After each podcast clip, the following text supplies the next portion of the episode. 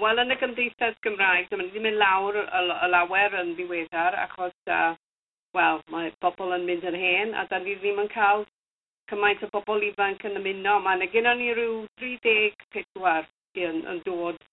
Uh, Wel, da ni'n cyfarfod bedair gwaith, dim gwaith y flwyddyn ar, ar y chlysur uh, mynd â ugen iawa neu uh, dydd hwyl dewi sant yn ddiweddar, um, maen nhw wedi mynd y rhan fwyaf dros 80 yn 80 90 a does y e ddim llawer o bobl ifanc yn uh, ymuno ar y uh, gymdeithas Gymraeg.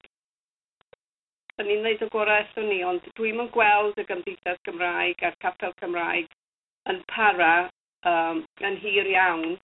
Uh, unwaith aeth yr aelodau sydd rwan, wel, yn tynnu at 90 um, Os na gawn ni y grop arall yn ei 50 yn dod i mewn, um, go brin y gallwn ni uh, gario ymlaen.